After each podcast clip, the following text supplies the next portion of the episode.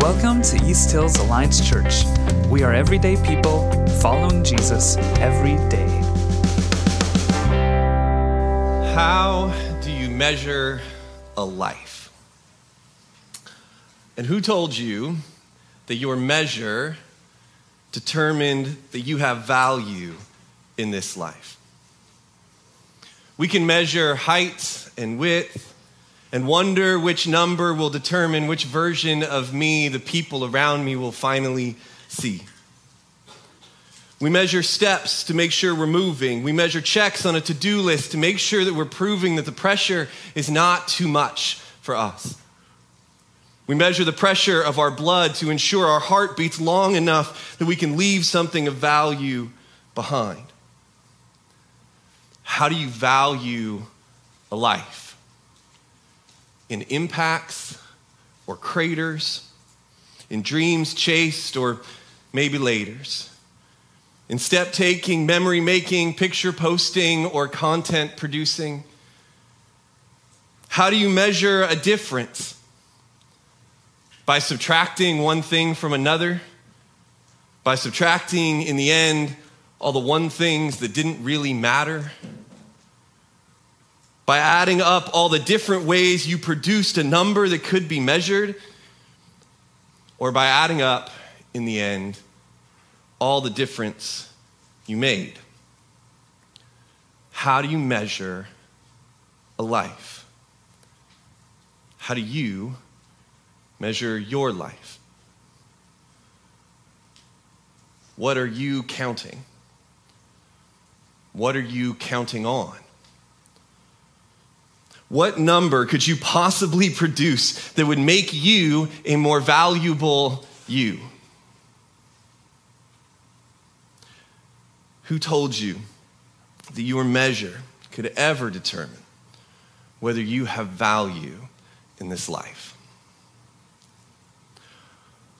We're going to talk this morning about contributions about contributing to community. And we're going to talk about it for a couple reasons because one, it is something that all of us desire on some level to contribute to some greater good. And two, because it is how we create a greater community.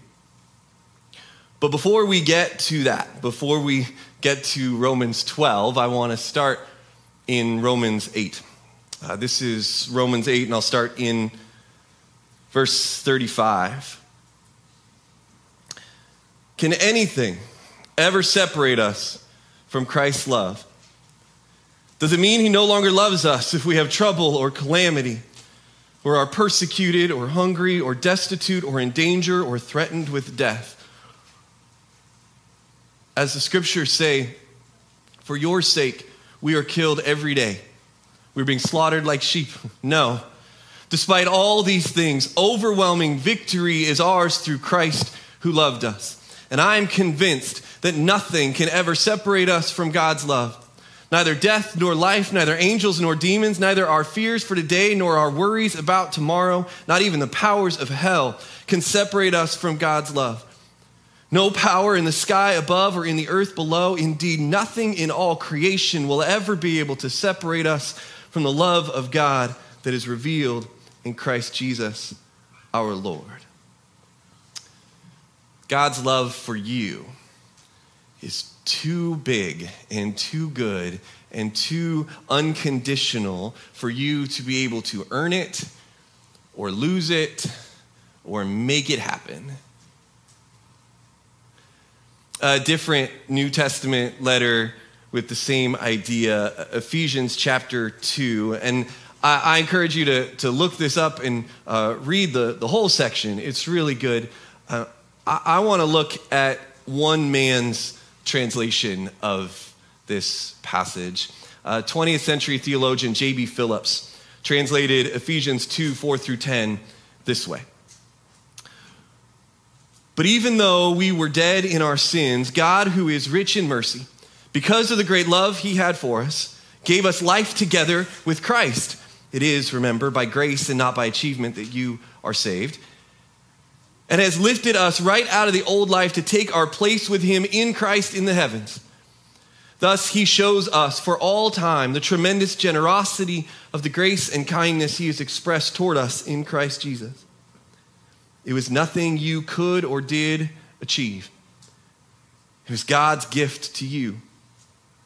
No one can pride himself upon earning the love of God. The fact is that what we are, we owe to the hand of God upon us.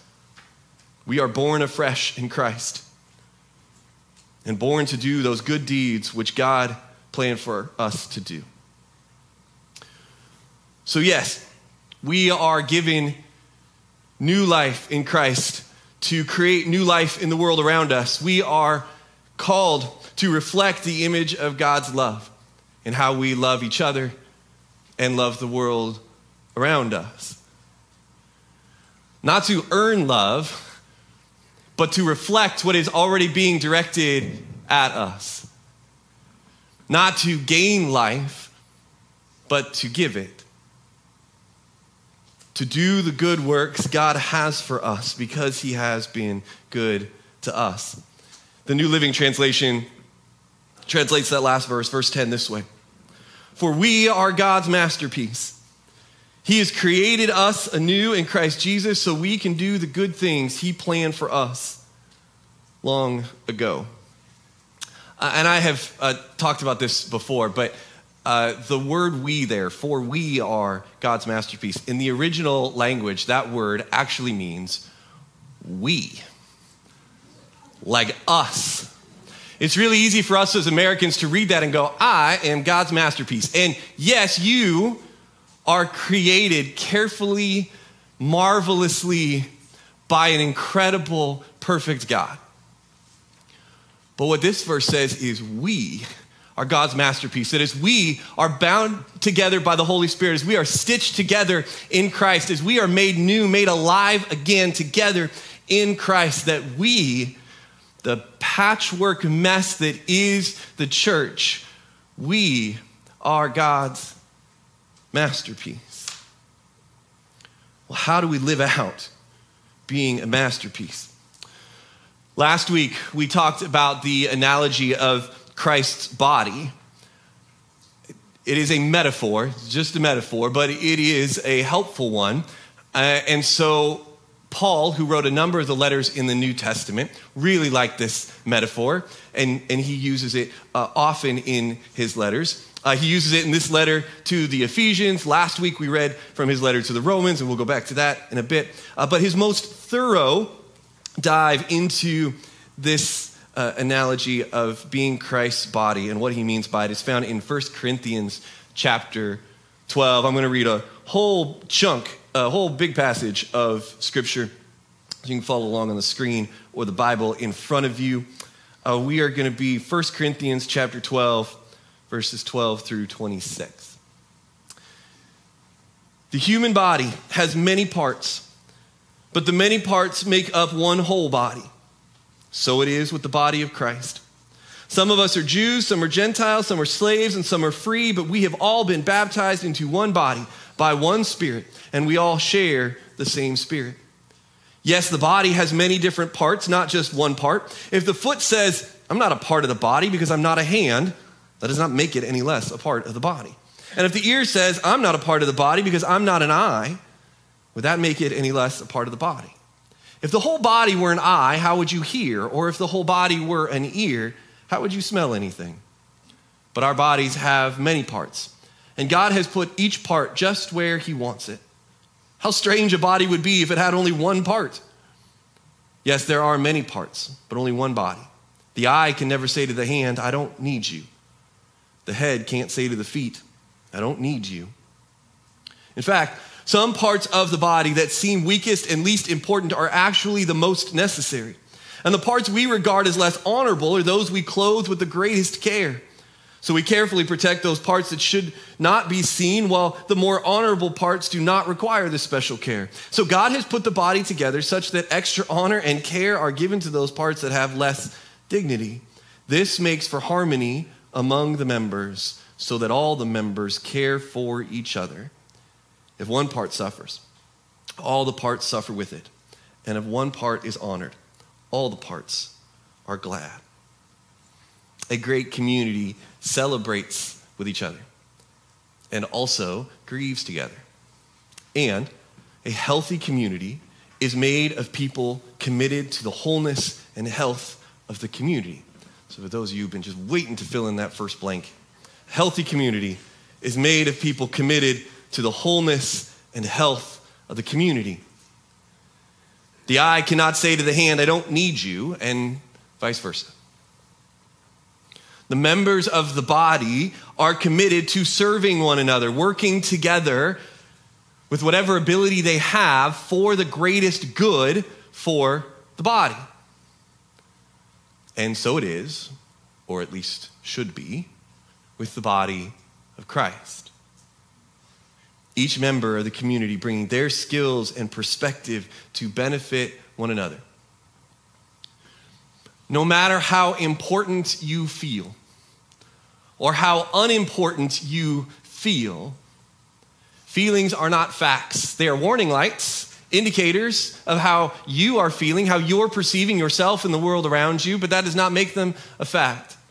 However unimportant you may feel, in the kingdom of God, each and every part matters. In the kingdom of God, you matter. Each member belongs to one another. We talked about belonging last week. So let's uh, go back to that same passage we were looking at last week, Romans chapter 12. And I'll start in the same place I started last week. We'll start in verse 4. Romans 12, verse 4. Just as our bodies have many parts, and each part has a special function, so it is with Christ's body. We are many parts of one body, and we all belong to each other. In His grace, God has given us different gifts for doing certain things well. So if God has given you the ability to prophesy, speak out with as much faith as God has given you. If your gift is serving others, serve them well. If you are a teacher, teach well. If your gift is to encourage others, be encouraging. If it is giving, give generously. If God has given you leadership ability, take the responsibility seriously. And if you have a gift for showing kindness to others, do it gladly. God has given us different gifts for doing certain things well, verse 6 says. And then it lists a number of those things. And it's not an exhaustive list by any means, but it is a helpful one. These are ways that those who belong to each other contribute to the lives of one another. Contribute to, to the community, contribute to the mission of the community. So I want to define this word contribution in just a moment because we uh, may have some different ideas, some different things that pop to mind as we think about that word. And the reason we started this morning with meaning and value before we talk about contribution is that I think we sometimes, I, I know I do, I think we sometimes feel like we have value if. I have value if I'm doing some great thing. If I'm doing all the things my family needs me to do and they feel loved. If I'm living a holy and perfect life and doing all the things all the time that God has called me to do. If I can be valued and I can be lovable. If. But you are not loved by God based on an if. You are loved unconditionally. Period. Full stop. Contribution is a response to that love, not an action to earn it. You don't belong to the family of God only if you do something great. You belong to the family of God because God loves you and He wants to call you His child. You don't only belong here at East Hills if you contribute something. You belong here because you are here, and the only if is if you want to. We're not locking the doors and holding anybody hostage. But if you want to belong here, you do because you are carefully and marvelous, marvelously made. Because you are loved by God and brought into his family, and because we are called to reflect that love that he has given to each of us. Contribution is simply the way that you show commitment and belonging to the community. Which gets us to our definitions. Contribution is an action that reflects a commitment. Contribution is an action that reflects a commitment. Contributing to a community of some sort reflects a commitment of some sort. For example, if you contribute at your workplace, that reflects a commitment to something. It may be that you really believe in what your work is doing and what your workplace is all about, and you want to contribute to the mission of what they're accomplishing. It may mean that you don't care at all about what the bosses are telling you to do or what they say your mission is. You're just really committed to the people that you work with. So you're contributing out of your commitment to them. It may be that you're contributing because you are committed to your own career and your own promotion. But whatever the case may be, a contribution is an action that reflects a commitment. You may contribute to your family out of your commitment to your parents or to your kids or to your spouse. Or you may contribute just as a commitment to your own sanity and to get them off your back. But it is a commitment to something. Either way, contribution reflects a commitment. Ideally, Contribution reflects a commitment to the health and wholeness of whatever community you are contributing to. You feel like you're a part of the community and you want to bless that community. You believe in the mission, so you want to contribute to the mission, ideally. And I also want to point out that our contribution to the community can contribute to our sense of belonging to the community. And so I'm going to say it this way, and I went back and forth on this a little bit about whether this is true. So I'm up to like 98% sure that this is true, but if it's the 2%, y'all can tell me tomorrow and just not write this one down, okay? Here's what I think I believe that contribution is self generated belonging. Self generated belonging. And here's what I mean by that. If you want to feel like you belong to a community, you can take the first step. I was just talking to my 11 year old about this the other night. If there is a thing you want to be a part of, you can take the first step of contributing to that group of people or that movement in some way. To contribute to their health and happiness and wholeness, you actually can make the first move. Now, is it possible that you go to contribute to a group of people uh, and they just use you for whatever you're contributing? Absolutely, especially in middle school and especially in all those areas of life where adults are just overgrown middle schoolers. Yes, possible. But there is a sense in which you contributing to the group makes you feel like you belong to the mission, to the movement, to the community of that group. If you go and serve every week at Community House, serving meals or whatever you might be doing,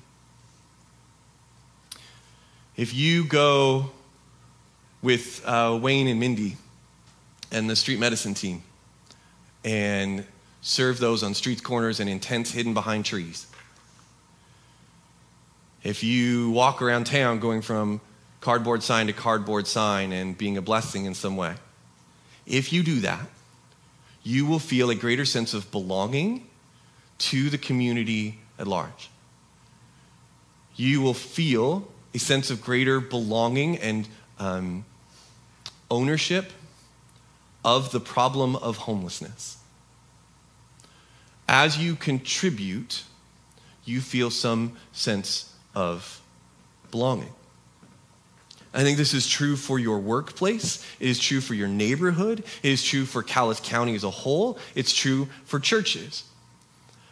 And too many people put their toes on the edge of a community and then walk away because they don't feel wrapped in.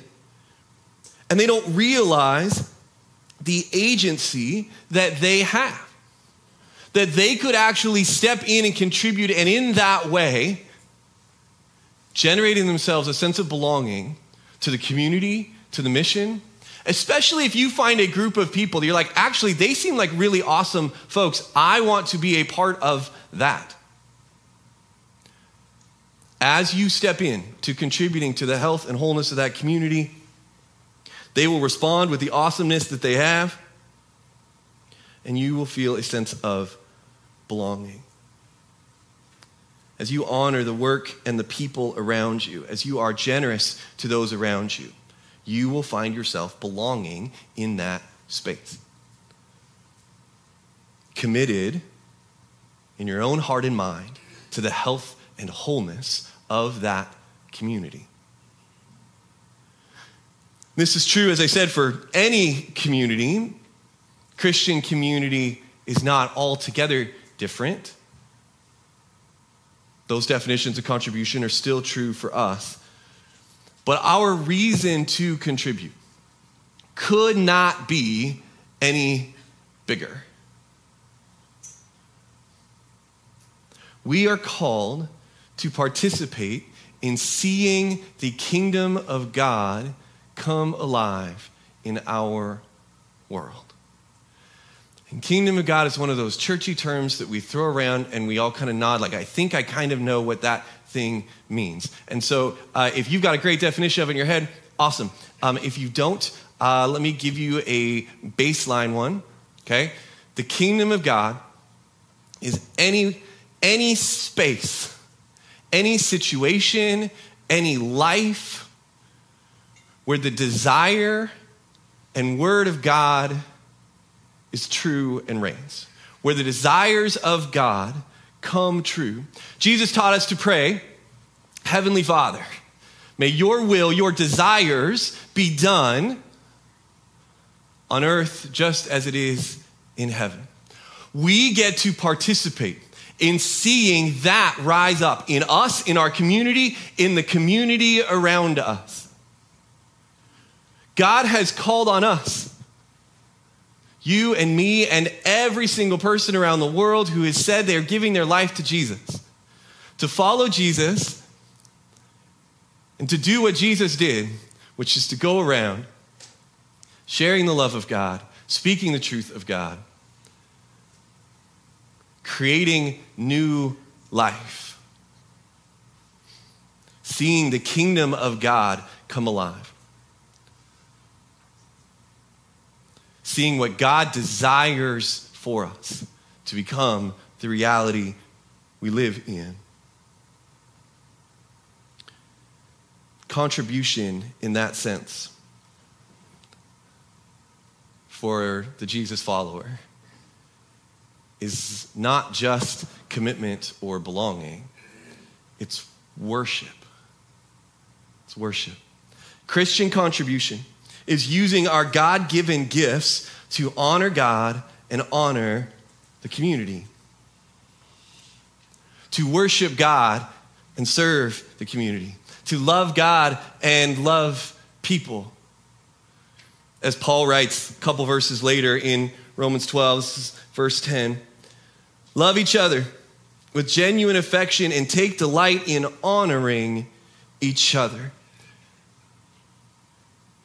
Doing as Jesus did means using our God given gifts to honor God and honor the community. The New Testament is full of encouragement to love and contribute in this way, uh, to give of ourselves to others from what God has given us. And for those of you who maybe when I say the word contribution, the first thing that comes uh, to your mind is giving money to something. And certainly that is one of the options for contributing to the health and wholeness of a community. And it is absolutely one of the things that the New Testament calls on us to do. There's a very real call on our lives to give out of what God has given us, to give financially to that mission of seeing the kingdom of God come alive. And we, we don't just put a, an offering moment at the end here and tell you there's a black box in the back because we're trying to keep the lights on and make sure the staff gets paid. That moment is there and part of our worship gathering because it is part of how we respond to seeing the kingdom of God come alive around us, because it is how we respond to Scripture's command to give financially to the kingdom of God ministries going on around us. And it is our hope and our belief that East Hills is one of those places that we as a community are contributing to the kingdom of God coming alive in Cowlitz County. And if it is not, then please don't give your money to us. And if it is not, we are wasting a whole lot of time and air and energy. Because that's the mission we're on. As a community of Jesus following people, to see the kingdom of God come alive. And part of that is that we are called to give from what God has given to us in money, in time, in resources, to see that happen, to contribute and participate in that happening. And sometimes we call on the church to pray for a ministry, for a trip, for each other. And I know, I know in Christian community, sometimes that can feel like the token thing. That can feel like the thing that we say, well, if you want to feel okay about being involved in the lives of the teenagers in our church, but you don't actually want to serve in the youth ministry, then at least pray for them. Like it's it's just the well, okay, so you can't go on that trip that you really wanted to go on. Well, just pray for it. Or it's in the letters that we send out asking for money and prayers, but we really know what we mean is money. Prayer is not the token extra. Prayer is a significant, God ordained contribution to what God is doing.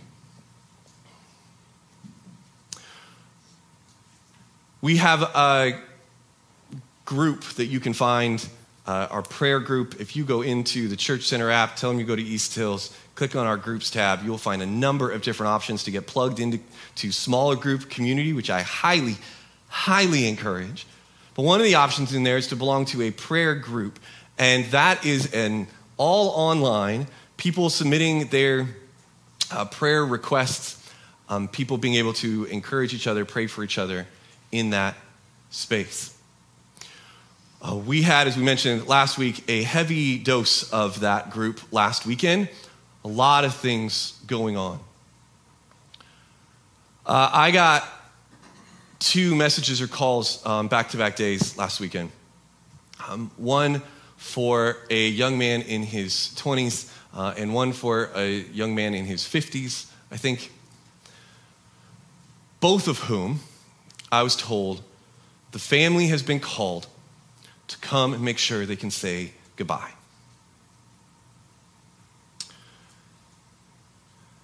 The community began to pray. Their families got their networks of people to pray. That man in his 50s had blood clots all over his body, and they did not believe he was going to live through the weekend. The blood clots are gone, and he goes home on Monday. Amen. The 20 year old was in a horrible car accident and ejected from the car. 23 year old. Uh, he was not supposed to make it through the weekend. He still has quite a journey in front of him. Um, but they pulled the ventilator out yesterday and he's breathing on his own, and they didn't think that was ever going to happen again. Now, I do not uh, want to lift these things up uh, and give glory to us and our praying. I don't want to undermine what some incredible doctors did in the last week. Some incredible, uh, I believe, God given wisdom and decisions and um, remarkable advancements in technology that allowed these things to happen. And uh, as the grandfather of the 23 year old told me the other night, God is sustaining him. It is not our prayers, it is a really good and amazing healing God. We also had some uh, news over the last week. Like last weekend was bad, and we were praying that it would be good news to the week, and it was not good news. We've, we've got some situations that um, still look really, really dark. And it is not, well, God is good when the healing happens. It is God is good all the time. All the time. And I do not begin to pretend to understand why God calls on us, why He would choose to call on us to participate with Him. But God has chosen to do good with those who love Him and are called according to His purposes. He has called us into this incredible work of seeing miraculous things happen. He's called on us to pray to ask Him to uh, move mountains of medical knowledge. He's called on us to pray that He would uh, dissolve tumors and blood clots. And he would breathe into lungs of people who doctors say will never breathe on their own again. If I was God and so I'm so glad I'm not. You're more glad I'm not, I promise. I would not want to drag me and my mess into contributing and uh, participating and partnering in all of that good work. And yet, and yet, God has called us to say, hey, come on. I'm going to do something good over here. And as you contribute to it, in your prayers, in your work, in your giving, as you contribute to it, you're going to feel like you belong to this thing. Come watch. I want you to feel like you are a part of the kingdom of God coming alive in this world. Come be a part of this thing. And so we get to participate in God's good work through giving financially, through our prayers, over and over, the New Testament authors call on the church to give financially and to pray. But there's obviously so much more to contribute. Uh, again, reading in, in Romans 12 is just one of the lists of ways we can contribute. Read 6 through 8 again. In His grace, God has given us different gifts for doing certain things well. So if God has given you the ability to prophesy, speak out with as much faith as God has given you. If your gift is serving others, serve them well. If you are a teacher, teach well. If your gift is to encourage others, be encouraging. If it is giving, give generously. If God has given you leadership ability, take the responsibility seriously. And if you have a gift for showing kindness to others, do it gladly. Prophecy and faith, serving and teaching, encouragement and generosity, leadership and kindness. It is gifts like these that we are called to use to honor and love others, to honor and love God.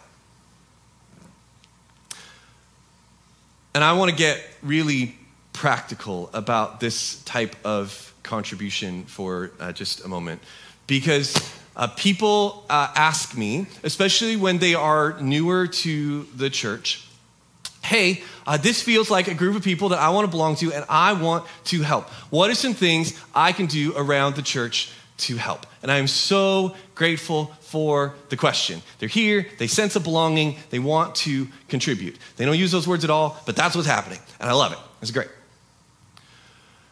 And there are certain things that, I mean, we, we need help in certain areas. We, we, uh, we need people to give of uh, their time and of their resources and those kind of things. If uh, you are good at fixing things, we are in a 70 year old building. Something is always breaking. We can use your fix it ability. Uh, and no church that I'm aware of in modern human history has ever said, oh my gosh, you know what we have too much of? We have too many people who want to love and serve our kids. Just too many of them. That has never happened. It's not happening here. We love to have people lean in and love and serve. People are getting called out in the second row. Uh, people, I didn't do it. That's all I'm saying. Anyway, gonna move to this side. Uh, we, we need people who will dive in in those ways. And yet, God has placed you in a community, in a neighborhood, community of coworkers, in a family. God has placed you in spaces to use your gifts. God has placed you with coworkers to serve, with grandparents or grandkids to love, in a neighborhood, maybe with a shut in who doesn't have grandkids, but she would love to make you one of her grandkids. And far be it for us to get you so involved here. And I get how this happens. Like, for decades, the way to get involved in, in the Christian community, in the church community, to feel like you are contributing. We talked last week about uh, the generations that signed up for so many things. It's so good. The way you contributed to Christian community was you signed up for something happening in this building or under the banner of the church. And those things are important and good, and we need them to happen. We have visitors to greet, kids to love and serve and teach about Jesus, community to build. But far be it for us to get you so involved here that you either don't have time or you have a good excuse to not love the people that God has placed you among. These gifts, we tend to look at these, these gifts and, and think that these are, are gifts that we are called to use uh, in the church, that they're to be used at and for the church. But every one of these things that we just read is an everyday kind of gift. We like to say as East Hills that we are everyday people following Jesus every day. And He has gifted us, He has gifted you for following Him, for honoring Him and honoring the people around you every day. If you are gifted in speaking truth and sharing your faith, do it on a Tuesday too. Serve and teach and encourage every day, especially those of you supernaturally gifted in those ways. Be generous with money and time and hard earned wisdom every day. Lead, influence, and be kind as you're given the opportunity on a Monday, on a Wednesday, on a Saturday night with your neighbors, with your coworkers, with your parents, with strangers in line at the grocery store. That, that is the mission that God has us on as a community. That everyday contribution to the lives of others is what God has called us to be about.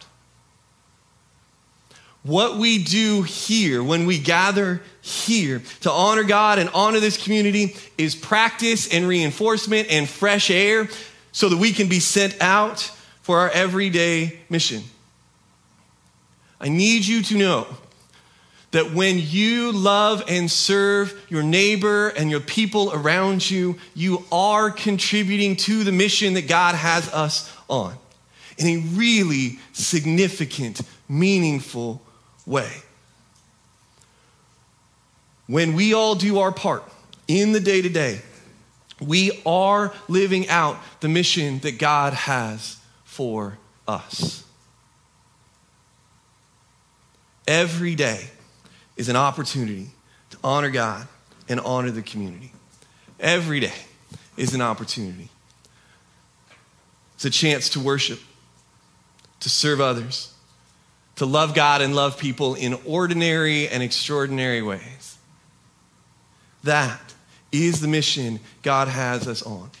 You and me in community, together and scattered, loving God and loving people every day. He has gifted us as a community with you.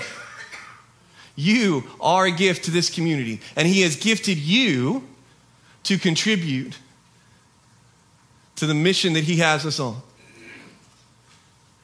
He has given us His life and His Spirit, the gift of His power and presence.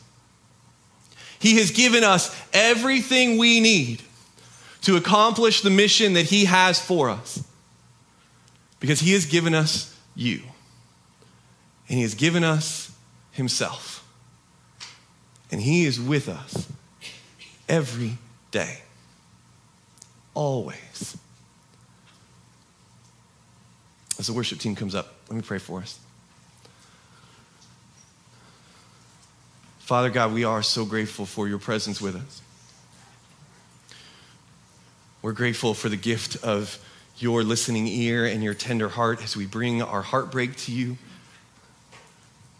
For your joy as we celebrate the good that you have done, the good that we get to be a part of. God, we're grateful that you want to participate, you want us to participate with you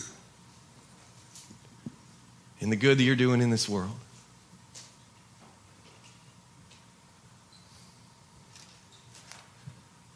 God, your goodness really is amazing, and it really is true, and it really is always, even when things are hard. But God, I'm so grateful for the times that we get to see the kingdom of God come alive. We get to see new life rise up in somebody. We get to see joy rise up in somebody because you've made a change in their heart.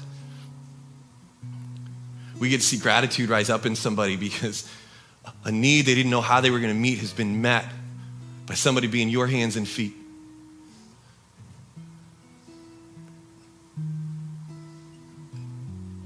God, I'm grateful that you give us new life in Christ.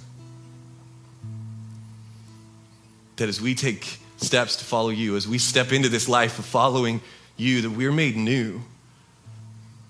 And that we get to share the love and the life that you have given us.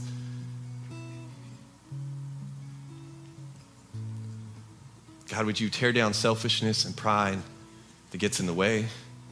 I know gets in my way.